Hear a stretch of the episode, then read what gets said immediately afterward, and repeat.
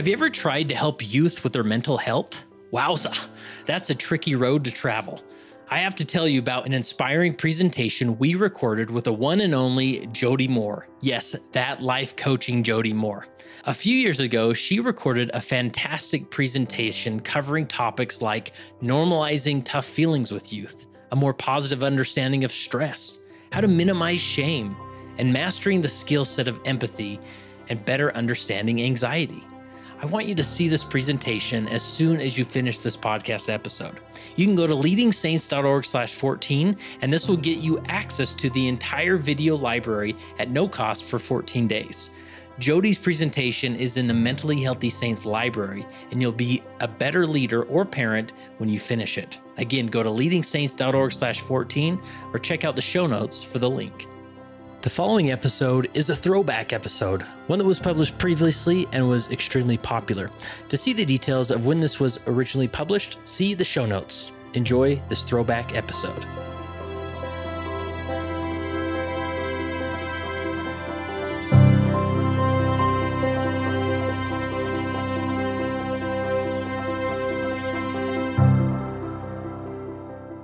My name is Kurt Francom, your host. Now, if you're new to Leading Saints, you should know what this is all about because a close friend probably sent you an email and said, Hey, you got to listen to this podcast, this episode. And you're like, What is this? Leading Saints? Well, let me tell you what it is. We are a nonprofit organization dedicated to helping Latter day Saints be better prepared to lead. And we do that in a variety of ways. One of those being this podcast.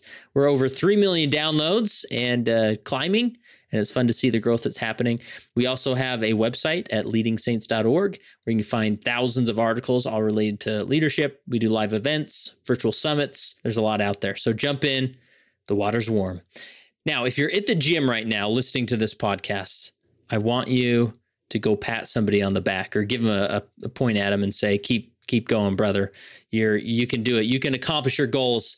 We're going to talk about goals in this episode with Skye Fagrell. He is from the Gilbert, Arizona area. Uh, Queens Creek, I believe, is the suburb of Gilbert, if that's right term for it. And uh, he teaches seminary down there, also a bishop at the time of this recording. And uh, he's written a book called More Fit for the Kingdom, which is available on Amazon. The subtitle is Gaining the Spiritual Strength the Savior Emphasized by Following the Training Program He Utilized. Of course, as my podcast interviews go, sometimes they go all over the place. And I saw a wormhole early on in this episode, and so I jumped in it. And we talk about, as far as this concept of, of striving, um, of, of doing in the church, behaviors, and how to keep that separated from the grace of Christ and not get stuck in the trap of trying to earn grace or trying to earn salvation because obviously that work is done thanks to our savior. But still there's this effort component right? I love the quote which i mentioned later in the in the interview is from president nelson the Lord loves effort. And we have these remarkable programs like the new youth program with these four quadrants. We're setting goals, we're doing, and there's a sanctifying component with it. We've received the grace of Christ. And now, what can we become through our actions of uh, through sanctification, right? Which involves setting goals. And uh, Skye does a remarkable job of uh, give, introducing a, a model that uh, you one could use to set some goals. And we talk about it in the context of youth and personal goals and spiritual goals, right? Because again, we don't want to get stuck in the trap of uh, trying to earn grace or earn salvation, but how do we set goals appropriately that we're going to see progress, grace to grace progress? And uh, goes through it. Good episode. Hopefully, hopefully, it will inspire those that are setting goals uh, and inspire those who aren't setting goals to set goals with a new model. So here is my interview with Skye Fagrell.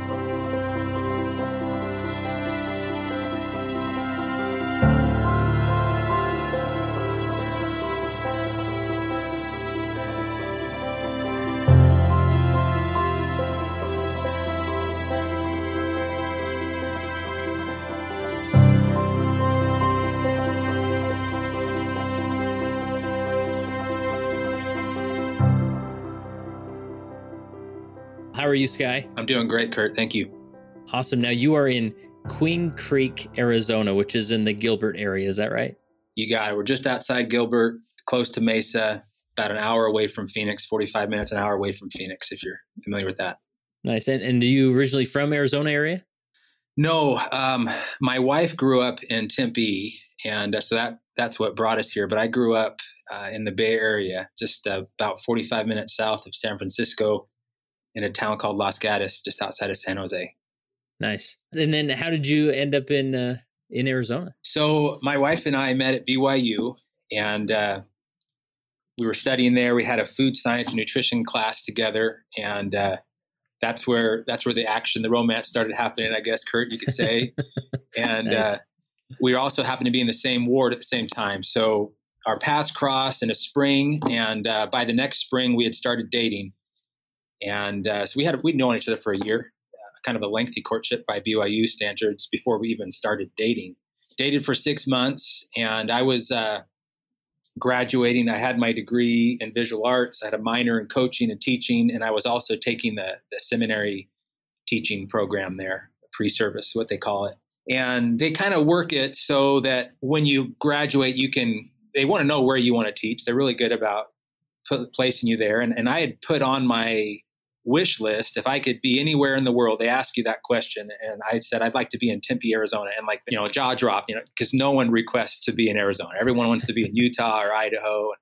Why do you want to be in Arizona? I said this is where my wife's family is, and just put me on the list. Tempe, Arizona. There's a little one man seminary there. I'd, I'd, love to teach in it. Well, I got hired to teach an American Fork and was there a couple years, and then uh, fortunately for us, uh, the guy that was in at that assignment he got another assignment and, and uh, my name came up on a list. And, and so I was brought down to Arizona.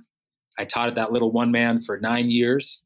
And, uh, and then since then, I've had a couple other assignments, but it's been great. Been able to teach a few of my uh, in-laws, brother-in-laws, and sister-in-laws, and and it's been it's been awesome.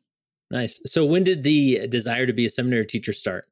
You know, I think like a lot of missionaries, it probably started there. Growing up where I did yeah. in uh, in California, um, I didn't even know that there was such a thing as release time seminary. My my mm-hmm. high school, our early morning class, I, I could have these numbers wrong, but I, I, think we maybe had about a dozen, ten to twelve kids, and that was the entire seminary program. We met in the church building, and there was just uh, you know a few of us at at the high school that I was at that uh, you know I, I, that I grew up with. They were my grade level, and so you ask my seminary teachers today, Kurt, of who they thought from the class, or if, hey, did you think Skye Fagrell was going to become a seminary teacher? I would have been the last one on that list that they would have. Yeah. my mom got me up every morning, bless her heart. She had a cup of hot chocolate there and shook me out of bed. And, and one of the other kids' parents carpooled me over there. And I, I put my hood over my head and laid on that desk. And uh, I, I, got my four years in and uh, I learned to really love and respect my teachers. But I'm sure they thought, you know,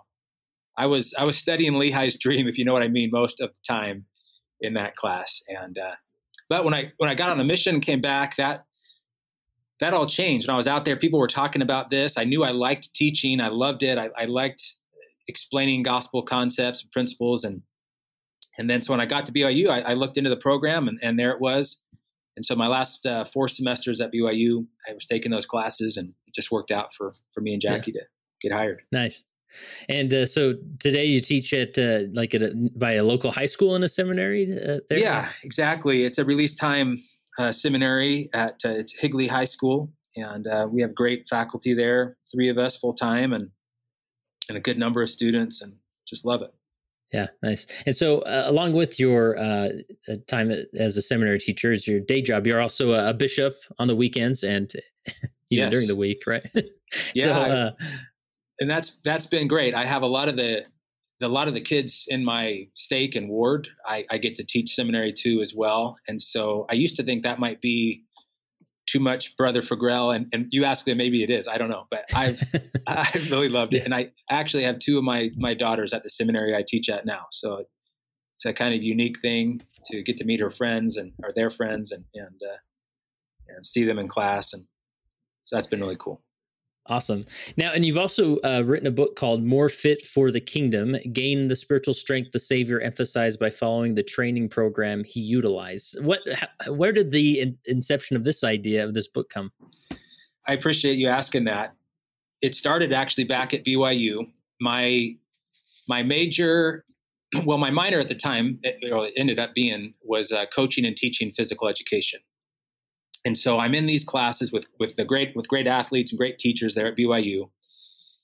And nearly every single class had some sort of teaching about how measurable fitness was or how important and like they could track it. And, and we were talking about how to compute body fat percentages. And if you do this many exercises with this frequency at this duration you can gain strength. Very quantifiable right? And and and you know you talk about someone today dieting. Well hey let's limit calorie uh, intake and increase calorie output where we're you know know it's very quantifiable and then i'd walk up campus to my to the religion department and be in these the last four semesters of my of my college experience taking the seminary teaching classes and I was experiencing the exact opposite thing, hmm. where when we're talking about spiritual strength, so many had question marks rather than exclamation points. It was, how do we gain spiritual strength? And we know we can, and, and here are some basic ideas, but it seems so much more elusive than the other department where I was studying these very tried and true physical fitness principles. And the thought I had then, I was just kind of sitting there looking back and forth at my homework, going, I think this principle would work really good in this environment. Hmm. And so the idea that if if something works well in the weight room, it's going to work well in the family room as well, kind of was hatched in my mind. Where gotcha. and, and so I just started listing principles and I, I really feel all of them do, Kurt, but I started listing down principles that I felt had the most were most easily transferable from the weight room to the family room, you know, or, or to the congregation and so I've really tried to employ these in my life. I still love fitness and and my family and faith and and these things. I have just I have a hard time studying fitness and not saying, oh, this would be so great in my family, or oh, this would be my ward. The young men would love this, or I, think this would be great if the Relief Society tried this. And and so it's really been a part of my my leadership and in all those areas, my my family yeah. and and my ministry. So, when you started sort of connecting these two worlds, maybe give us an example of different experiments or, or, thoughts or principles that you tried to apply in the in the spiritual arena that were more dominant in the the physical fitness arena. Sure. There's an old story, Kurt, of this. It's a mythical figure. Maybe he actually had a birth certificate somewhere, but most people don't believe the story's true. But the principle is great, so I'm going to share it with that uh, premise. But the guy's name is Milo of Croton, and in in lore, he was a great wrestler long time ago. Okay. And uh, the premise is he got his strength by his dad bought him a, a, calf when he was young. And he said, Milo, I want you to go pick up the calf, carry him to the top of the hill, and back down. So Milo was young, the calf was young. It was an easy task. I mean, it's difficult still. It was a long walk and up down a hill, but he could manage the load. But each day the, the calf would grow and so would Milo, and he'd go up and down this hill but the the load increase for Milo was so incremental he hardly recognized the increase in weight. And so Milo got stronger and stronger carrying this calf which turned into a cow until he just had developed this crazy amount of strength, you know, lifting a cow over his shoulders up and down hills. That principle is bas- is called now the overload principle and it's pretty much the basis of all physical fitness strength gaining routines. You just add an incremental amount of weight to the bar, and before long, you're going from bench pressing uh, 185 pounds to 300 pounds mm. over a sustained period of time. Well, you take that principle to you know kind of like what Elder Bednar talks about, where it's it's not the absence of a load, but sometimes the load is what gives us traction to move forward. Mm-hmm. And so, and sometimes in the spiritual realm, we'll that's something that I've I've tried to incorporate in my ministry is, you know, what how are you what's your spiritual load right now? What what kind of things are you carrying? And it's not so much that we need to add more to it because that just gives us all we all feel nervous about it and we feel pressure about it. But maybe it's increasing the frequency with which we carry a load or the intensity. I only have 10 minutes to study the scriptures. Great. What are you looking for in that time? And so, you know, manipulating a few variables in that load that we're carrying might help give us the traction we need to move forward. And so uh, the overload principle is just one of those that's really helped me, whether it's, uh, and again, I try to do it in the most guilt free way, Kurt, because we, uh, it's certainly the gospel isn't about just feeling like I have to do more and more and more. It, sometimes right, that, yeah. that load we have to get is I need to rely more on the atonement and gain more access to his grace. And I haven't been putting that on my bar. I, I've been trying to carry this all by myself. So balancing the the principles of it, it, you're not weak because your efforts. It may be that you're not asking the coach to spot you a little bit more on the bench and on these other spiritual exercises that we do. Yeah. And so is it, uh, so the principle isn't necessarily to see how much you can spiritually bench press uh, over time, but to just be aware of the load and how you're interacting with the load rather than just being, just doing it all yourself, right? Yeah, correct. I mean, in that story, I think that Elder Bednar originally shared, the idea was the guy got stuck in the snow mm-hmm. and he just kept trying to spin his wheels to get out. And Elder Bednar said it wasn't until he went out and cut down the, the firewood that he had originally set out to get and he loaded it in that that he got enough traction to move forward. And and so that's just one principle where I think we can find a lot in incremental growth, just adding a little bit to what we're trying to do in life. And again, when I say adding, Kurt, I, I want to be very careful. It doesn't yeah. always mean I'm going to the temple once a month. I need to go four times. Or I'm, I'm reading 10 pages. I need to read 12. That's, I would say, the last part. Eh, there's, there's probably time for us to add more, but that's not the main emphasis of what I think how the overload principle applies to spirituality and strength yeah. there.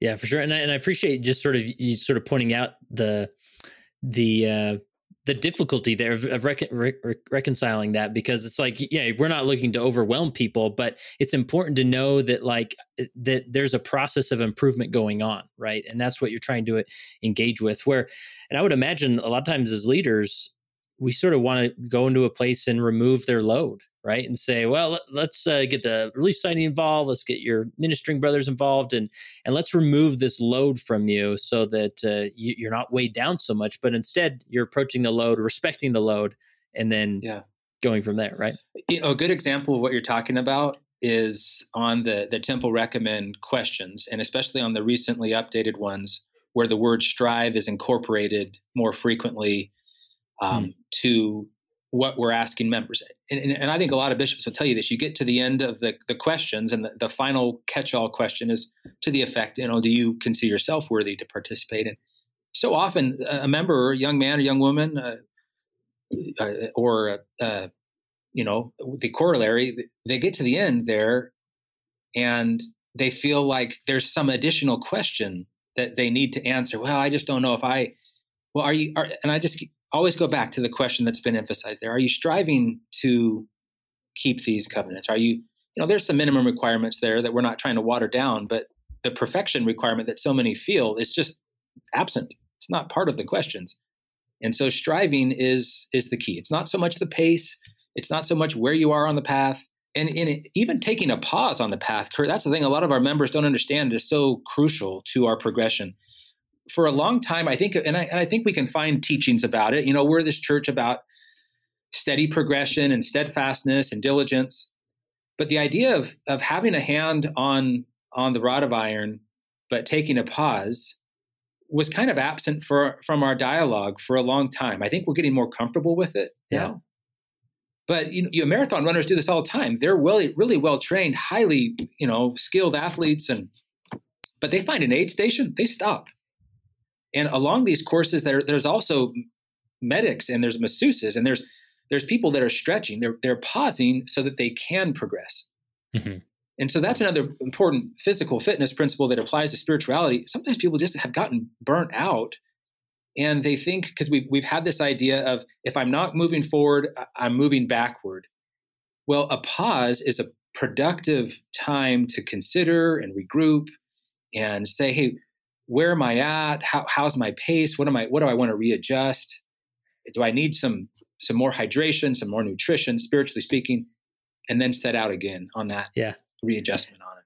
Now, I, I love this focus on the word strive and uh, you know highlighting that it's more dominant in the uh, new temple recommend questions, um, and f- keeping the focus on this on the striving rather than did you do it or the perfection or you know the the the behaviors involved there, and, and brings to mind the recent quote by President Nelson of the Lord loves effort. Yes. You know, and and we can you can hear that and just sort of misinterpret it like, okay, the Lord only loves me if I show effort on a certain level doing the right things every day without a mistake. But no, that's not what he's saying. He's saying the Lord loves effort. Like there is there's purpose in our striving. And sometimes we can get stuck on the on the grace side of things and think like, well, no, the, you know, we're saved you know, you know, some of our, uh, you know, evangelical brethren sort of get get stuck in this mode of just like, you know, it doesn't put put striving aside, put effort aside, but again, there's a purpose in this striving. There's a sanctifying purpose. We're not saying it's justifying us. Yeah. The Christ already did that, but there's such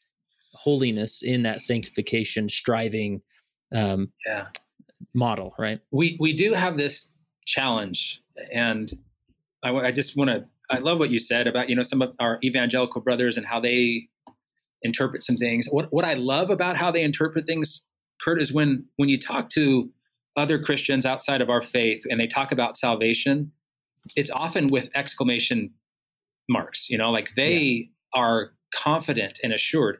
Whereas if you talk to Latter Day Saints and you say, "How do you feel about salvation?" It's there's hemming and hawing and well, geez, man, I don't know, and I hope I can get there. And we have this idea, recognizing that we need to rely wholly upon the grace of Christ, and also recognizing I want to make improvements is is a key part of the book that I wrote. We need to have the confidence in Christ and recognize there there isn't any amount of load we're putting in the back of our truck or any amount of weights that we're going to lift spiritually that's going to now make, okay, now you've qualified. But as we're striving, we gain the confidence in Christ. He is redeeming me, He's saving me, He's strengthening me. And then we can work on those self improvement efforts that so often have characterized whether we think we're good or not. But we can work a, a, upon them with the exclamation point assurances I'm good. I'm on the course leading to eternal life. I have no question, even with my imperfections, that I can make it to the celestial kingdom, that I am going to be redeemed by the Lord as I'm continuing to work on my challenges or weaknesses. And when I overcome them, that's not what's qualifying me. It's still Christ. He's helping me strengthen these areas that I have made, you know, that are weak things that he's making strong. Yeah, I love that. And going back to your uh, your marathon analogy, you know, so many times in the spiritual marathon that we're in, we're we're trying to qualify for the race that we've that's already been been won right? We're we're running and we think oh if i don't get you know this time i'm not going to qualify for the race. But that sounds so backwards because you are in the race. Yeah. like you and you're going to finish it right? And i love just this idea of how runners will you know maybe they'll you know uh, train and they'll look back and think oh man that wasn't my you know that's well well below my personal best and ah, well my my calves are feeling really tight. So maybe i need to focus more time on that stretching there. But there's no like that doesn't even come close to the, the defining of their personal identity, right? They're not thinking, "Oh, I'm just not, I, am just not uh, qualified for the race because I, I didn't hit this certain level, right?" So it's just such a unique, nuanced balance between these two things. But once we get there, it's the gospel opens up, and and we really see the role of grace in all of this. You know, hundred percent you know, and in my races that I've been in, and I don't all it all consider myself. I don't want your listeners to think, "Well, this guy's a great runner." I'm like the worst runner. Like I have had to really work at the running I do. It's I'm like a tank. I put myself in one gear and I just go, and it's not that fast of a gear, believe me. but I've loved learning and the process that's gone into it, the planning, the preparation, and the, the meditation that takes place. But one of the things that uh, there's an analogy when with something you said that reminded me of something Elder Renlund said this course, we, we like to l- talk linearly, and I'll try to describe this best for listeners, but we have like a point A and then it goes horizontally to point B. And like that's where the tree life is, and we're on this path or whatever, that's our destination. And so often as a as a leader in the church, we have people that come in and they've they've maybe fallen off the path. You know, they've they've chosen to, or you know, they've by neglect they've been lost, or they, they've wandered just carelessly, whatever might be the case but they've decided and, and they found themselves maybe in a dark place. Maybe it's maybe it's addiction. Maybe it's they've made poor choices in their marriage or, or in their life. Whatever it is, they've come to talk to a church leader, a Relief Society president, a Young Women's president, a bishop, whoever it might be, and they're so filled with that shame or guilt, guilt for having left the path. And they come in with an expectation of, hey, I'm going to start working my way back to the path. This is what Elder Renlund said about that process see if I can. He says, from God's pers- perspective, through sincere repentance and pressing forward steadfastness in, in Christ, once back on the path, it's as if we were never off. And I, I think sometimes we have this idea of, okay, here's that linear. I'm point A horizontally going on, if you can picture this. And I've taken a, a dive down low. And so I have this new point. Well, if you can connect that new point to the original destination, the celestial kingdom, there's now your straight narrow path. You're mm. back on it. Mm. Exclamation point. You're on the path. There might be some outward things that we, you know, in the church that you have to qualify for a recommend again, or there may be a time period, or certainly consequences are there. But you're on the path. And, you know, Elder McConkie taught years ago when we're on that path, whatever we're carrying with us, we're on it. I've decided to come to Christ again and we leave this life, we're going to continue on that toward, toward our eternal glory. Hmm. And, and that's where I think at Latter day Saints, we suffer from this low spiritual self esteem because we're always comparing ourselves to another runner on this course. Look how far Kurt is, or look how far this brother so and so or sister so and so. I'm not with him. It doesn't matter. Are yeah. you on the course? Are you progressing toward the Savior? Are you accepting His atonement and making that effort to you know apply it in your life? You're good to go! Exclamation yeah. point. Yeah, I love that. Sometimes we uh, hear, you know, the term straight and narrow path, and we assume, yeah, it's just this straight line between where we're at and where Christ is at. And I think someday it'll be beautiful when we're when we're with Christ, and He sort of helps us reflect back on our journey, and we realize, like that it was Elder Renlund quote said that, you know, you were actually on the path the whole time. Look, it is it's it is a bit messy and it is a bit uh, you right. know crooked at times, but you were always headed in my direction, you know, and that's okay. Absolutely. And uh, and just this uh, and this is the whole concept of coming to mortality. Um, you know, God, you know, God expected us to be weak, to make mistakes, and to sin. Right? That doesn't mean He encourages encouraged it or tells us we should, but He knew that that would would happen, and therefore gave us a Savior. And by the time we got there, we can say, "Yeah, you were you were on the path the whole time." Like, I'm so glad. I'm so glad you persisted. Right? Let me let me share a story to that end that uh, has meant a ton to me, and uh, I just I love the athlete who I'm going to share about. It's going to seem like I'm sharing a bad example, but I, I think it's it just describes how heroic this athlete is. But her name's Lindsey Jacobellis, and uh, she is a uh, snowboard cross athlete. And for most people, if you're not into X Games type stuff, you've probably never heard of her. Maybe you have. She's she's a great athlete. But in the 2006 Winter Olympics, this was one of the first times we had um, the snowboard cross in the Olympics, and she was far and away the the best at her sport, and everyone chose her to to win, and, and she's dominated outside the Olympics like nobody else. So she's in the gold medal round, and uh, there's I think it was four athletes in in the gold medal round, and the first two had fallen early on, so it was between uh, Lindsey and this other uh, athlete Tanja Frieden, I, Frieden, I think. Lindsey is like 40 yards ahead. I mean, way out ahead. And she's coming to the second to the last jump. And she decides to pull a, a snowboard trick called a method grab. You kind of twist the board underneath, you grab it. It's going to look great for the magazine covers. The fans are, and she's probably pulled this trick a bazillion times. It's not like the most difficult thing to do for me and you it would be Kurt, but for this yeah. athlete, it wasn't the most. yeah. And so she is out ahead. This moment of glory. The you know the American athlete's going to win this gold. She's dominated all the X Games and all the World Cup games, and she wipes out. Hmm. And we see her spinning on the side. She's frantically trying to get up, and her momentum's almost lost, but it's enough to carry her slowly. And the second place, who would have been second place, Tanja Frieden, she then passes her for the gold, arms in the air, and you see this athlete, Lindsey Jacobellis, kind of limping to the finish. She gets a silver, which again, Kurt, if you and I got a silver medal, we'd probably wear it to church every Sunday, and betcha. it would be a major defining just to compete in the Olympics. And, and so I, but the story there is that she had a crash, and she did lose a moment. You know, she let her guard down, and it, and it cost her. And that's a big part of what I write about in my book is we don't we can't do what we did in the past. We need more strength now, and and I talk about fortifying ourselves in our day and age. Like it, it just requires a, a different effort with the attack and onslaught of all the things. But to her credit, Kurt, and what I I bring back in the story is that she has qualified for three Olympics since then. Hmm. She did not let it define her. She didn't let it crush her. She didn't let it defeat her at all. And so I look at her. I, I, in my book, I talk about the best athlete. I mean, Tiger Woods, Michael Phelps. We got Diana Nyad, a great long distance swimmer, and, and a, a lot of the lessons we can learn.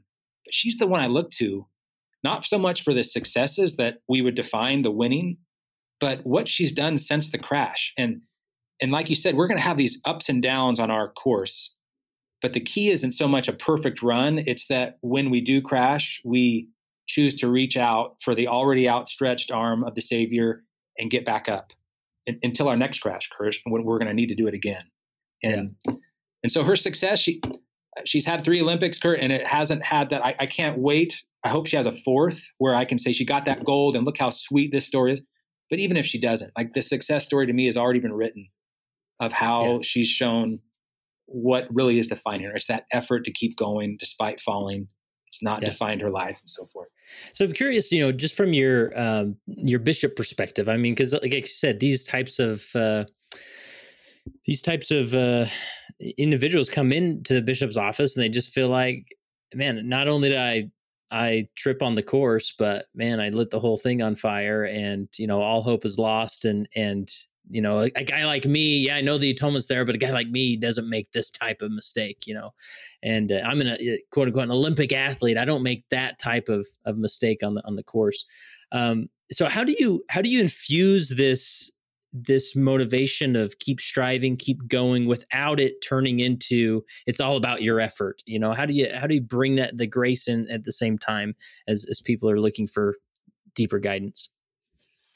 That that is a, a balance there, and I think you know when I've listened to a lot of your your podcasts and it's kind of about changing culture i think that that's where too much emphasis has been in the past is you are imperfect and we feel this way. We have this imperfection complex this low self-esteem in the church because we we do have a high expectation of ourselves which is great. That's that's wonderful. But we've then kind of damaged ourselves in regard to the kind of light and joy our, our Father in heaven and the Savior provided for us to have because we, are not relying enough. So I guess it, there's a passage, there's, there's two passages we, we've kind of adopted, or, or really one that we're focusing on right now in the church to talk about growth and the effort that we should make. And, and the, the first one is, you know, the children and youth program with Luke 252. Mm-hmm. And the Savior grew in wisdom and in stature and in favor with God and man. And that kind of outlines the four areas. And and that's been a big part of my ministry of talking with the Relief Society presidents and, and the Young Women's presidents and Elders Quorum and, and myself. When people are coming to talk to us, let's talk about these four areas. And, and you and I can talk about that a little bit more here in a minute. But the the other part of the Savior's growth, there's there's really only one other passage that kind of gives us anything from the point of where he was in the temple teaching to his ministry starting. We have right. Luke 252, and then the other one for me is uh, section 93. And we have a few verses there that I think are, are really telling of the process that I would tell to someone in that scenario that you brought up, where I feel like I should have known better. I'm this kind of athlete. I'm I've been married this long, or I shouldn't have, you know, gone to the party, whatever it might be. It says in verse 12, and I, John, saw that he received, and he's talking about the Savior, he received not of the fullness at first, but received grace for grace. And then in 13, and he received not of the fullness at first, but continued grace to grace until he received a fullness. So, what I would you know want to convey as I'm assisting someone is that there's two things spoken of there. There's an exchange spoken of, and there's progress. And, and, and the two grace phrases are the key. So grace for grace is the exchange. And so if someone came into me and said, "Hey, I've I've faltered, I've fallen, I'm I'm in this dark place," one of the things I'd want to talk about is, were you making an exchange in this time? Like, did you exchange your daily scripture re- reading habit for a non-reading habit? Did you exchange going to the temple for not going to the temple? What's competed with some of the things that have strengthened you in the past? and what things now might help you that you could exchange uh, to gain strength in the future. Physically, it's easy. Hey, I want to lose weight. Okay, well, maybe knock out the 500 calorie soda every day. You're going to exchange 500 calorie soda for, inc- you know, I'm going to a water bottle, zero calories, getting the hydration. Okay, there's 500 calories off the table already. You're made an mm-hmm. exchange. Mm-hmm. Spiritually, it might be I want closeness to the Lord. That's my desire. So I'm going to exchange a couple hours of TV time to make it down to the temple. And I'm going to go there. And I'm making an exchange of time for closeness of, to the Lord. The second thing it says there is, is that progress. So he exchanged grace for grace, and then he continued grace to grace. There's, there's the hmm. progress. Mm. And, and so we're left in the scriptures wondering what what it was the savior was exchanging. And and his course was different than ours. Kurt you know he was taking one step in front of the other apparently always directed toward the father. And he's a great example that way. But we can apply it to the same way. I, I need to exchange something in my life to make the progress i want. And so with individuals to go circle back with, with individuals that come in i would where do you want to be? You're, you're talking to me which is a good sign but but why? What is it? You feel bad because you've let mom and dad down? You feel bad because your wife's mad? Or what's, why are you here? Well, I, I really want this connection I've, I haven't made and kept covenant. And those other things are not less important. They're really important too. But when we identify here, here's where I want to go. Okay, what are you willing to exchange for it? What are you willing to do to make that a priority? To put something aside, to make an adjustment or modification in your your workout routine to fit that thing in more so that you can get to the to the point of the destination you're really wanting to get to. Hmm. so um and then how as far as the grace to grace uh concept. So the grace so you're you're when it's grace for grace you're talking in the con- context of like behaviors like are you you know what what what behaviors could you change in order to uh make that exchange right? Yeah. And then and then what? How, how is the uh, the grace to grace manifested again? That's the that's the destination. That's progress from here okay. to there. And so, uh, like in goal setting with within the gym, someone will come in and uh, they'll say, "I want to lose 25 pounds," and so there's their destination is some measurement on a scale, mm-hmm. and so that's where we're gonna. Where does where do you want to go now? What do you want to go? I want to in, improve my relationship with my wife, or I want to I want to get back to the temple. It's been a long time. That's the destination. So mm-hmm. identify where they want to go and then what exchanges would need to be made in their life to get there. You know, part of your question earlier, Kurt, was what do you do with the guy that just feels like, shoot, how did I fall? I guess there's some there's some healthy, a little bit of a motivating guilt of like, I should have known better. Mm-hmm. But there's also just the reality of that, that we're never too old or too wise for the adversary to stop caring or about us, you know, to stop trying to to bring us down. Joseph said early, Joseph Smith said early in his life, I I learned early that I was going to be a disturber and annoyer of Satan's kingdom. Else, why should the powers of darkness combine against me? So for that person that came in, it's how could I do this? I would just say, hey man, join the club. There is mm-hmm. no relief from their efforts to bring you down. Now, if you're if you're wanting to get back on track, well, guess what? You coming in here has already sent a really clear signal, and you're on the track. But some of the repair, we might have to go out like Moroni and dig some ditches and make some walls and build some towers so that the adversary can't get back in because there was mm-hmm. there was apparently a weakness somewhere that you're lamenting. How could I have done this? There was probably a gate that was open or someone that was asleep on a tower that allowed this to happen. Yeah. So, uh, so it sounds like the you know when that person comes in, that the grace for grace, you're sort of saying, yeah, there's maybe some things you need to look at, need to adjust, but the grace to grace reminds them, hey, but we're still on the path here. We're still yeah. progressing towards the goal. Where people can feel like I made this mistake, like I don't, I think it was too much. Like I think I'm off the path, and yeah, I believe in the atonement, but I don't know, like this is me like i did this right? So this really helps them balance that of saying yeah you're right there's some changes that need to happen but you're still on the path man. You're, you're still the fact that you're in this office with me proves that. You're still yes, on the path yes right? 100% it's such a great signal that they've come to the bishop's office or they've come to their young women's president or, or a parent. You know it's not always to the to the bishop's office but anybody who has decided to have enough courage and sometimes it's just to the lord but when they go there and ask for that strength, it there, it, there's a part of that. That's why people they always ask, you know, why is confession so important to somebody else? It, it, it does something to our heart. It's it's a changing of our heart to get to that point of vulnerability and humility where we're able to share with somebody else. And again, sometimes it's just with the Lord. You, you work it out. Sometimes it's with a parent. Sometimes it's with a church leader or bishop. But to get to that point where you go in and are able to say in, in humility to one of his representatives, I've done this and I want to change, man, there is such a clear signal to the Lord of of where you're at on that path, and it's a lot further than you're probably feeling. Really, it, yeah. it really, it really is. You know, Kurt, I turned to a scripture here. Let me just read it real quick. Sure. Um, section 45, and sometimes we get this this thing mi- mixed up too when we're we're wanting to have this uh, cleansing in our life and how it's going to happen. And I, am talking about all these things. I'm, I'm really again careful in the book to make sure I'm not thinking that you have to work out your own salvation in the sense of that we're this works oriented church or I'm this works oriented bishop. When we come to the, to make this exchange, one of the exchanges we make is that I'm no longer wanting to represent myself and act my own way and do my own thing. I'm accepting the Savior as a proxy for me.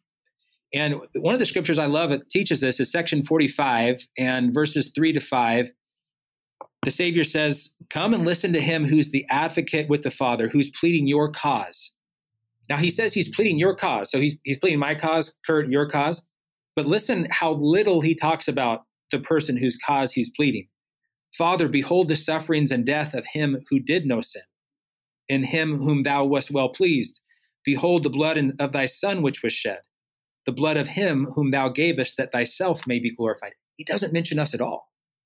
And so when we choose to make that exchange in our life, I, I'm going to let you be my coach. I'm going to let you direct my path. I'm going to rely upon your path. He stands in. And so when he's representing us, this is why we can have that exclamation point assurance of our salvation when we've chosen. When he's this, the father looks at him and says, You've accepted Kurt or Skye or whoever's name, and, and you guys have made that covenant agreement. Yeah, so the Savior continues to plead, Wherefore spare these my brethren that believe on my name, that they may come unto, unto me and have everlasting life. And so I'd assure that young man, mm-hmm. young woman, whoever it is that's coming in, that adult, hey, are you ready to make the exchange and let him be your representative? Yeah. Let's do and it. And I love that. I love that because it goes from me being on trial to the savior being on trial suddenly i'm out of the equation because i mean that's the beauty of the, the yeah. infinite atonement right yes. i mean it, it, he almost becomes beyond a representative to being encompassing encompassing the sin the transgression he owns it now it's not it's not about you anymore and which is beautiful and they awesome. and they see that and they feel it there like you've you've experienced on that side of the table before but it, it's awesome when they go yeah. okay i'm going to let him do it it's great awesome all right, 39 minutes into this discussion, I'm oh. finally turning to your outline that you uh, sent me. But uh, but I think awesome. we touched on as far as the first principle you talked about is following the pattern of the Savior in Luke 2. Yeah, uh, you, have touched on this a little bit. What what more do we need to add to that before we we move on? Again, I would just add only that if we just focus on what someone's coming to talk to us about, and we should definitely make sure we've heard it and listen and we're not trying to rush through that at all. But generally, the people will talk to a church leader about three of the four things on that the Savior's list. They'll come talk to a bishop about their spirituality. Um, they'll talk maybe about something socially that's happening in their family or with a friend or with their spouse. Um, they'll talk about intellectually something that's happened at work. They've lost a job. They, but they rarely talk about the fourth one, the physical. And, and, and review those four things again about how the Savior grew. Yeah. So he grew in wisdom, which would be intellectual, your professional, stature, physical, and that's where I talk about your diet, your health, your strength. He grew in favor with God, the spirituality, and in favor with man, your social. In the professional world, they talk about that being your work life blend. And there's a lot of data about how that improves engagement, productivity, and workplace yeah. morale. You can't like hyper focus on one and no. leave others out, right? Yeah. It's all part of the pie. Yeah. And, and they even call it, I have a, you know, I, I do, this is really just interesting to me, but Work life balance, in its broadest sense, this is a definition I'm reading, is defined as satisfactory level of involvement or fit between multiple roles in a person's life. And so, I, wow. in my ward, I talk about that with my leaders. Hey, make sure we're not just focusing on one thing. If we're really going to help someone, you can put a band-aid on on someone that comes in and they want to talk just about one but if you're really trying to help them progress in life have them follow the savior's example he gained strength in these four areas They've told you about one. Do a little checkup on the others. How are you doing here or there? And and then what I would recommend they do is set goals, assist the person in in setting those those those goals in life that will help them advance. I just have found personally, and again, I I first when I went down this avenue, I thought it was only going to be anecdotal evidence, Kurt, but I have found so much research, and sometimes it's not written in the same language that we're used to in the church, but there's so much research about how the work life blend, how focusing on a, a wellness wheel, they sometimes will call it, is so much more effective at long term strength, not just for the thing you were weak in, professionally, socially, spiritually, physically, but for all four areas. And so when my youth are preparing for missions or adults come in and they want counseling, I it may not be the first visit we start talking about the other things, but soon in the conversation, if, since my effort is to help them progress long term and, and and just like the Savior, we start talking about the four areas. Yeah. And I love that because as a leader, it's easy to sort of get pigeonholed on on one thing, right? Like, is he is he going on a mission or not? Are are people showing up to sacrament meeting or not? Right? Are um, you know, just think of some of these more superficial goals that sometimes uh, that we get defined by, right? That's in yeah. the the quarterly report, and so if that number's not trending up, like there's a problem here, right? Yes. But but to step back and say, you know, okay, we have you know Jimmy here. Uh, he's uh, 17. Doesn't really look like he's on course to uh, go on a mission in the next year or two or maybe the desire isn't there. So I'm going to step back and instead of just sort of, you know, throw some behaviors and habits at him, like, hey, do more scripture study, Jimmy. Like that's what you need, and you're in ten. You got to attend seminary, Jimmy. That's what you got to do. But to step back and ask maybe curious questions around these areas, right? As far as wisdom, stature, yes. you know, how how's your health, Jimmy? Like what? Yeah you know and again not that you get into the details of these things but just looking at it at a more broad sense you get a better picture and that's because that's how Christ developed himself. Hundred percent, Kurt. And you know, as a bishop, when I first was called, even till this point now, the struggle to feel like I need to get outside of my lane is real. You know, and I've heard you've had the experts on here talking about, for example, pornography addiction. I'm a seminary teacher. I have a coaching minor. I haven't my my major is in visual arts. Okay, so like, I I am not qualified to be you know, to help someone with some of the really serious help. Now, I am qualified to direct them to others that are. And I've been blessed in my ministry to have a, great brother-in-law that's in that field. And so I'm on the phone with him all the time or or visiting and, and getting really great input on like pornography addiction or some of some of the serious family challenges people have. But as a bishop or church leader to stay in your lane, you you said you ask the curious question you're not choosing the destination that they want to go. As a leader in our families or with those in our in our ministry, we help identify where they want to go. And the framework that the church has put out of the four focuses is right on. Hey, where do you want to go physically? Do you feel like you're where you're at? Let me help you. I would say the gap, and I'm not being critical of the program at all. I think it's inspired that we have this new goal setting plan of let's set goals in these areas. But the challenge so many are finding is unless you've got great parents or coaching or you know young men young women leaders around you to help you learn the process of setting goals sitting down in january and then maybe again in july and penciling out here's what i want to do in these four areas and you have it written in your little booklet the chances of that leading to the actual destination are very small. Yeah. And so eh, one of the things and maybe we want to talk about that now kurt is is a, a process i've that I've tried to coach myself up on that I've used in my my family and in my ministry of well here are if you're wanting to get there here's a here's a goal setting strategy that might help you get further along than you have rather than just penciling some things down in your booklet in January and in July and then hoping you finally get yeah. to where you want to go.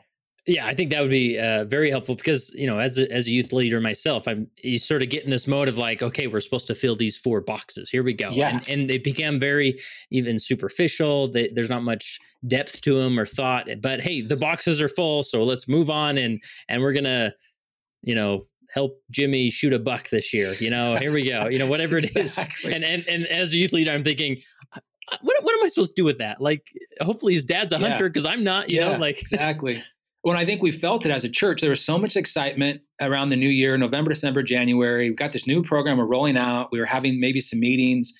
Um, we know that we're we're not the role that maybe we were at the in earlier days in the church, where if they come to church or mutual, we're going to get their duty to God or scouting done. This is really a family centered program.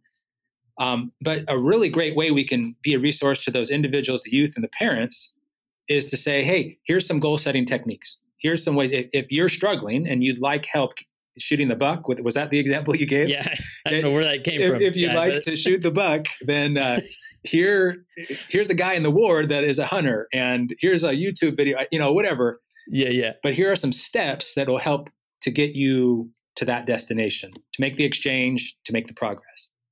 Gotcha. Gotcha. So where do we? Uh, so this is with strategizing for success. Yeah.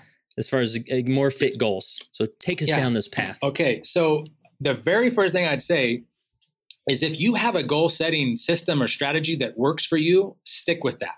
I'm not at all trying to tear down any other goal setting system. Like a lot of people are familiar with SMART goals, and I think those are great. And you're going to hear and feel a lot of the same sentiment. And SMART goals, just for people, that's it's an acronym for uh, specific, measurable, specific? attainable, relevant, timely. Right. And I love it.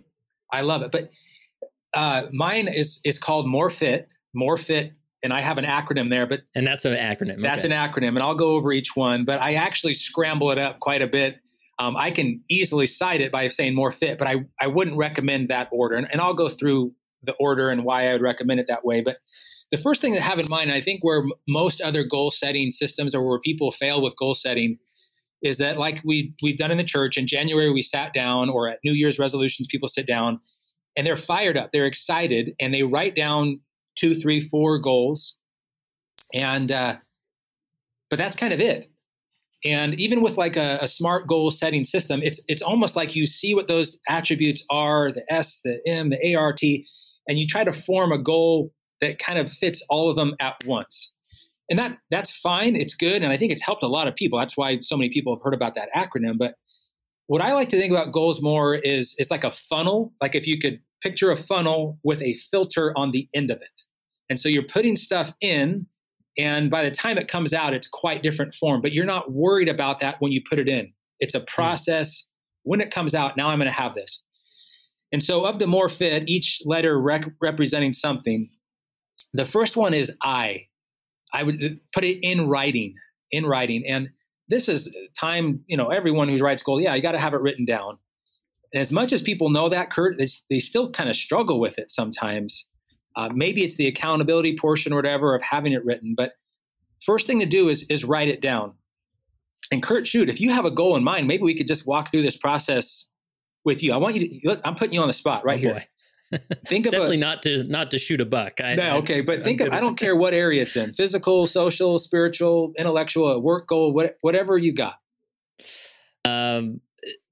So so one goal that you've taught me at a time i'm literally i'm homeless. I live in my car.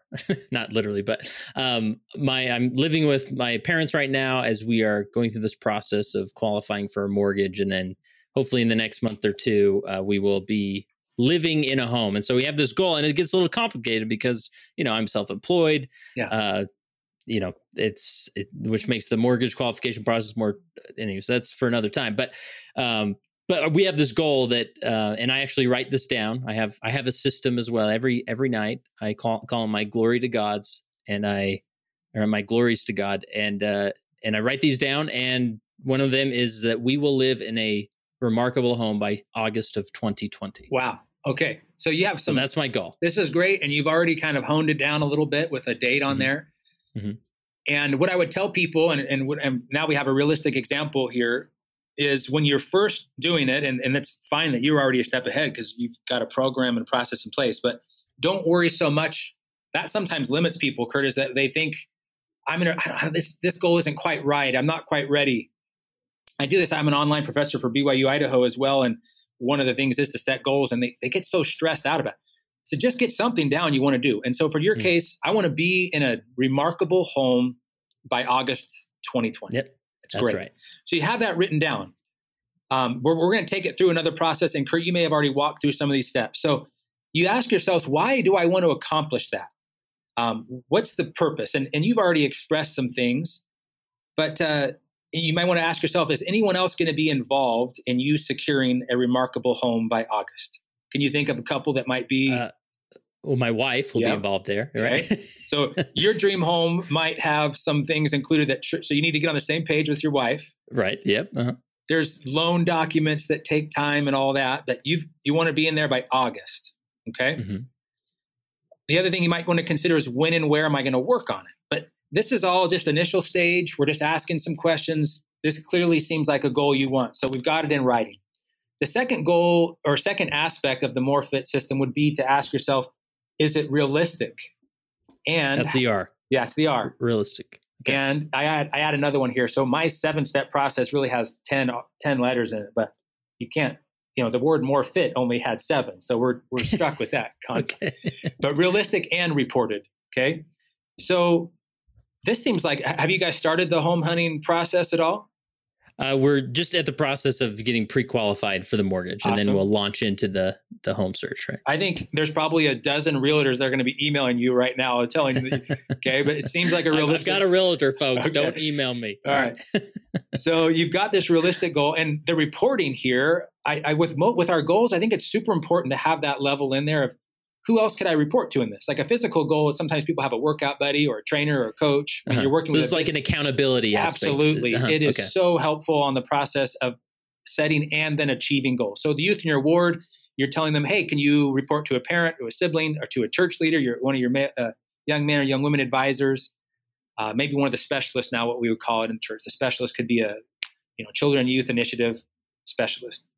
But you, you'd want to report this, your efforts and your wife's efforts, your family's, maybe, to this process of finding the home. The third part, and uh, from what you've already expressed, I can tell you there, but the E, the E would be the third one to be emotionally connected to it. Hmm. Too often, our youth or those that we're ministering with, uh, they they set a goal based on what you think as the bishop or as their parent. That, they- but you really got to hone down. Hey, I love that goal. That's great. That'll make me so happy as a bishop parent. But man, do you really want to read the Book of Mormon in a month? I mean, that's is that something you're emotionally connected to? Mm, yeah. In And- yours, or like, no, the you you want this remarkable house, you know, and, and Yeah. for great reasons. And, and I would imagine even in the context of you know you're at a in your uh, prescore meeting and you know everybody's filling out their their their quadrant here and you're thinking I just got to write something down to move on right They're, they'll keep asking me and there's no emotional attachment there Yeah, exactly. And so it's a good goal, but it's not something they're emotionally connected to. So as an adult advisor, bishop, whatever you might be tempted to say, or as your parent, hey, that's awesome. And they now have checked off on their list, I pleased my parent, my bishop, my advisor, but they're never going to look at it again.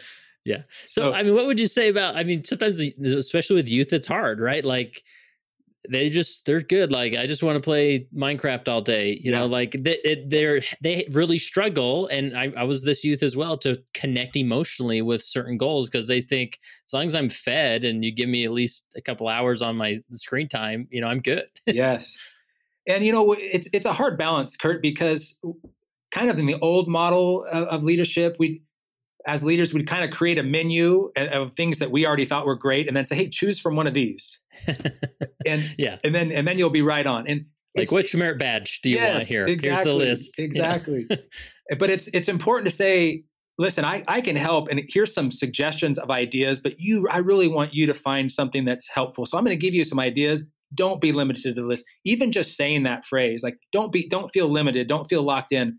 But a lot of these people have a hard time. What's an intellectual goal? What's a social goal? Like Mhm. so having someone break it down, a mentor figure, to then give them some counsel on like, here, let's here's some ideas, but you don't feel locked into it. Okay. And Yeah. yours I didn't choose at all. I wasn't never gonna guess, let's get a house. But so you're emotionally connected to that. You're like you said, you're living in the Oh, yeah. van, you know, and, Yes, and uh, yes. you want to get that. So the next step is one that a lot of people are familiar with. It's also in SMART goals, but more the more fit M is measurable. And uh, this should take a lot of time. Making our goals measurable is difficult. It takes time to really evaluate how will I measure this? Success will look like what? And and so obviously the end goal for you is to be in a house. That'll be very measurable, but it'd be really wise to make steps in between. Um, things that like I need to talk, go visit homes on these weekends. Um, really hone down on what I'm looking for in in a house. like I like we need to go out twice a week to look for homes. Yes. Like we can't we can't just expect the home to to show up. Yeah. We have to be out there, right? And I, I think that, and I know that this is something that's already part of what you do, but you know, a spiritual component of that would be like we're going to include the Lord in this process. Hmm. You know, where where can we really strengthen a community, or where could our family be strengthened by? Help us find. You know, that's something that Latter Day Saints would incorporate into their, you know, Yeah. their process. Okay. And so it's not just one measurement of this is how much weight I'm going to lose or this is what I'm going to do. It's there might be 10 different measurements throughout this process that you've identified. Yes, and I I thank you for bringing that up, Kurt, because the physical equivalent is the scale. Like people use one measurement, and it's the scale. How much weight have I lost? And so, like you know, for example, a woman might go in and her her overall goal is to change body composition. She maybe wants to be more toned or uh, you know appear thinner or whatever. And and the one measurement she's familiar with is the scale. She goes in. If she had measured herself ahead of time, and then two months later she's doing the straight, she's her, the circumference of her arms or legs or whatever that look was is actually shrunk, but her body mass has increased in weight because she has more muscle mass Mm, there. right. She feels like a failure because she chose the wrong measurement. And so you got I would say choose multiple. In your case, you know, I want to here's I'm going to meet with this people. I'm, we're going to pray about it. We're going to talk about it. We're going to and so you have multiple ways to, to judge. Hey, have, have I been successful in measuring our progress here on that? And just being aware that you may pick a measurement that is hurting you more than helping you, right? hundred percent. And that's Hmm. again spiritually, that's so often that comes. One of the measurements that we sometimes accurately or inaccurately use in the church is the temple recommend. Do I Mhm. have one? And there are, you know, there's requirements that, you know, a bishop, as much as he might love or be compassionate, they're they're just this is what the standard is. But helping a member understand I'm on the course, progressing toward God, I'm 100% my salvation is intact even though currently i'm working through some things to increase worthiness i'm still worthy of salvation and temporarily i can't go to the house of the lord on earth but i'm 100% okay i'm going to continue to progress toward his house in heaven Yeah. so all right Love it. you see how i'm going back and forth my mind can't stop here kurt i just the physical and Okay. the spiritual are all right i think we're That's on good. we just did measurable right That's right. yeah. So the next step, the fifth step would be the T and uh, make them timely and tied to an action. And there's some cr- crossover here. Kurt, you already have yours. I want to be it by August. It's really important to have a date when the youth and adults or whoever was involved in January set their goals. Um, it just loosely says to do twice a year. I think goal setting really should be done 60 to 90 day increments is usually Hmm. the, the best. But um, you know, if you did them twice a year, there could be goals that really do take six months each time. So Yeah, ha- and having that, it, and, and that gives them an opportunity to sort of reassess or think, okay, maybe maybe I am measuring the wrong things or whatever. And so, uh, just because this, the church says two, that's probably a, a bare minimum, right? I I would say so. I mean, Yeah. I think to revisit them, and I think in July when we many will probably start doing that. Hopefully, we're easing back into church July August. We're having more meetings. Even though this one could be really well done over a, a Zoom call with your your priest at Laurels or whatever, but or what used to be called Laurels. But uh, Yeah. it, this we'll see it again, and, and hopefully some of these steps might help some of those leaders or parents that are that are working on it. So we we have a date. I want to lose this much weight. I want to have my house. Um, I, by this time, I, I want to have indexed this many names, whatever their goal might be. And then the other T I add there is is tied to an action, like an actual ing word that someone could put on their paper. So your original goal, the way you stated it, Kurt, what, can you tell me that again? How you how you have that written Uh, out? we will live in a remarkable home by August of 2020.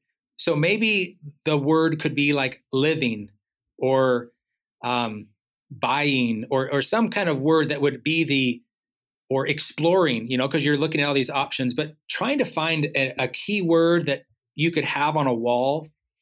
And, and you'll see another step here that's kind of like this, but having some kind of action that you could quickly associate with the process of the destination where you're wanting to go is Hmm. is very it helpful. should be step. it should be a verb. You're saying I I think so. You know, that- Yeah, yeah. what little I know of English, those action words, you know, are crucial. So okay. throw in one of those in, timely and tied to an action.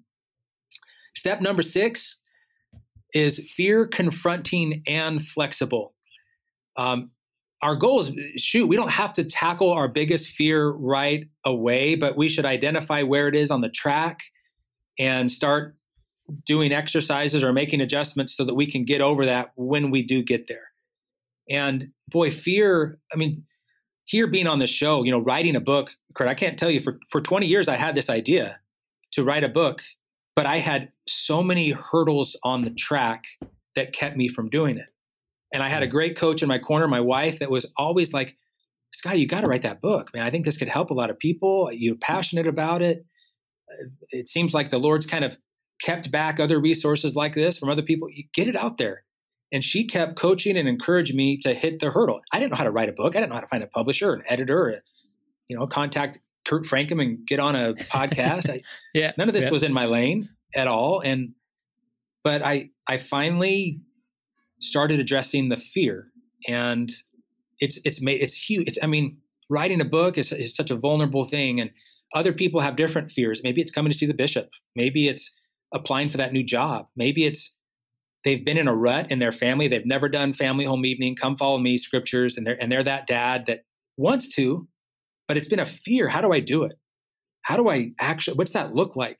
And so they see that fear and now they start heading toward it on track. They get some mentoring, they talk to an elders quorum president, they listen to a podcast, whatever it might be, to get some strength on hitting that hurdle and hmm. uh, trying to get over it and really just creates this expectation that there's going to be some fears that crop up and we got to be flexible you know yeah. you can't just expect this to all go you know one thing in front of the next and and and it'll just happen and i hit my goal because i was focused on it but that allows some of that uh, room to absorb that shock of failure maybe along the way maybe you're scared to yeah. to move forward and and that's expected and part of the flexibility of it too kurt is realizing I'm not actually as emotionally invested in this as I first thought. You know, that was our, mm. our letter E, our third step.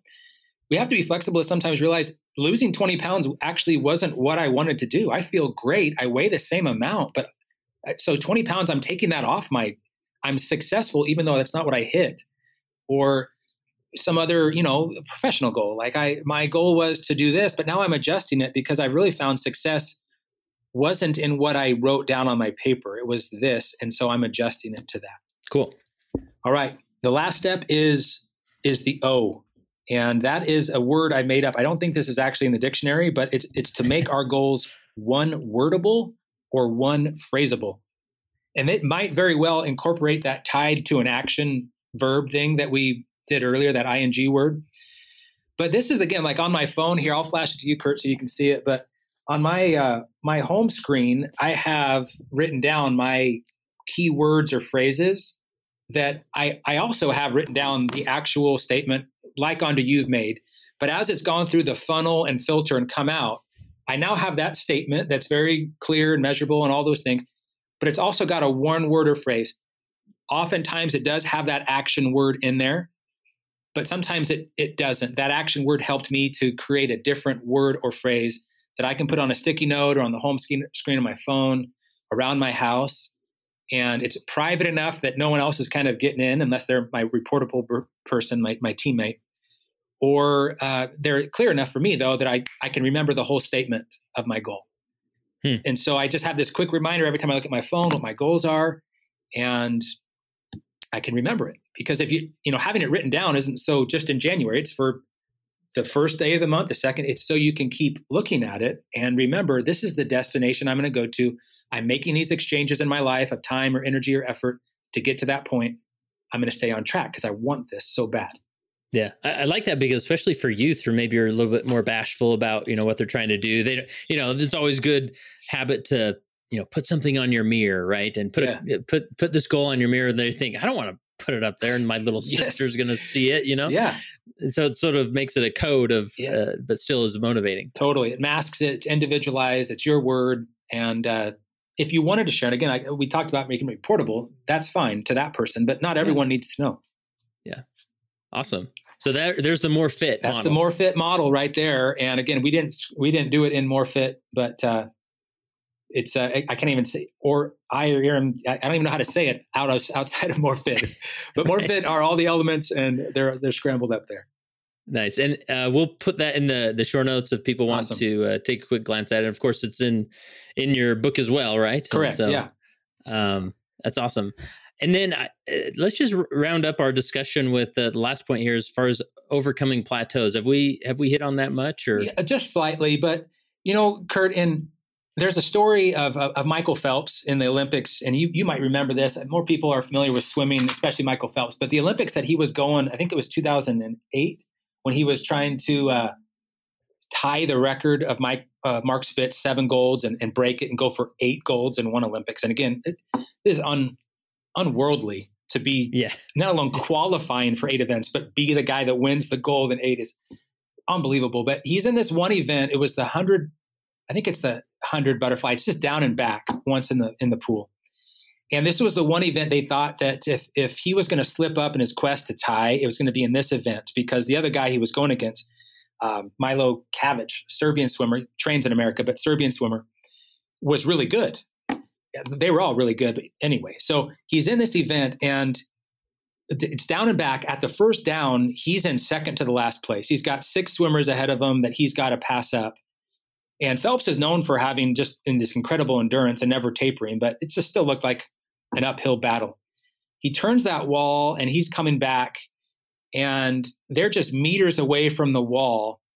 And he made an adjustment and this is where this is how we overcome plateaus. If he had stayed the same way he was doing this incredible Michael Phelps swimming, he would have lost. But he he chose to increase the the frequency of his stroke, and he he did a quicker stroke at the end than he'd done the whole time.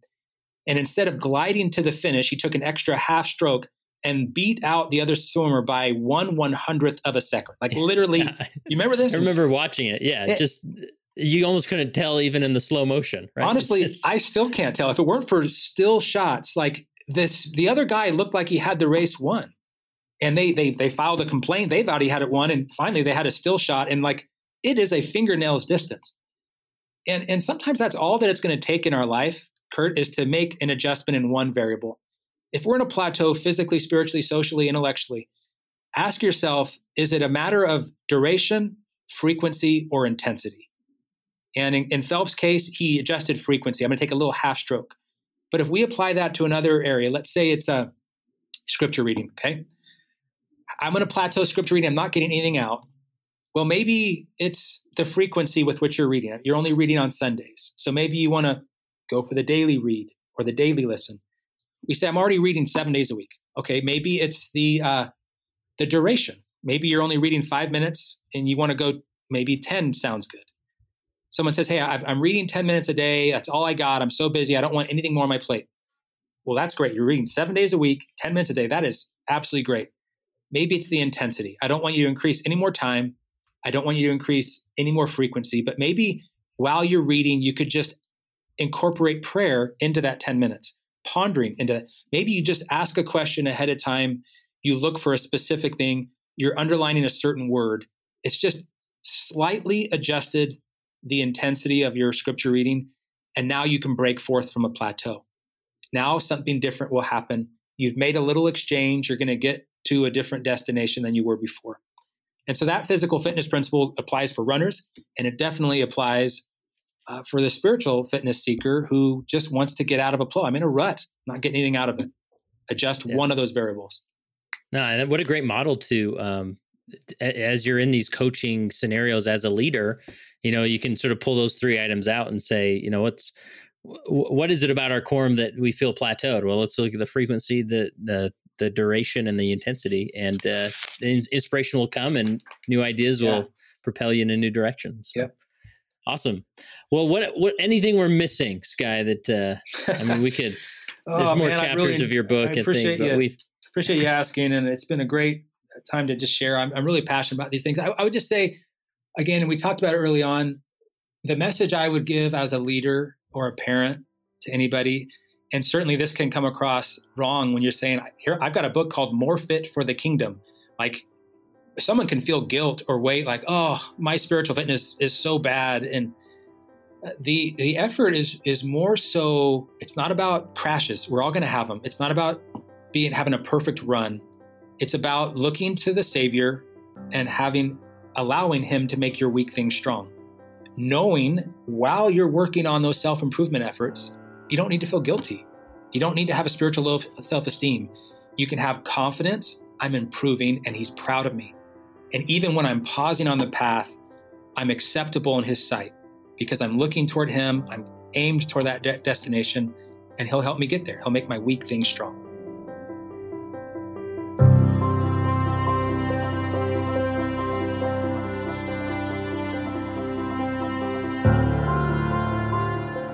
Concludes this episode of the Leading Saints podcast. We'd love to hear from you about your questions or thoughts or comments. You can either leave a comment on the uh, post related to this episode at leadingsaints.org or go to leadingsaints.org/contact and send us your perspective or questions. If there's other episodes or topics you'd like to hear on the Leading Saints podcast, go to leadingsaints.org/contact and share with us the information there. And we would love for you to share this with any individual you think this would apply to, especially maybe individuals in your ward council or other leaders that you may know who would really appreciate the perspectives that we discussed. And that concludes this throwback episode of the Leading Saints podcast. Remember, the Jody Moore presentation about youth and mental health is waiting for you at leadingsaints.org/14.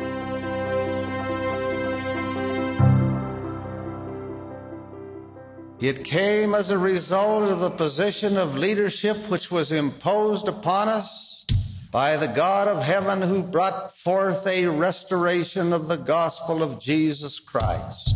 And when the declaration was made concerning the only true and living church upon the face of the earth, we were immediately put in a position of loneliness, the loneliness of leadership from which we cannot shrink nor run away, and to which we must face up with boldness and courage and ability.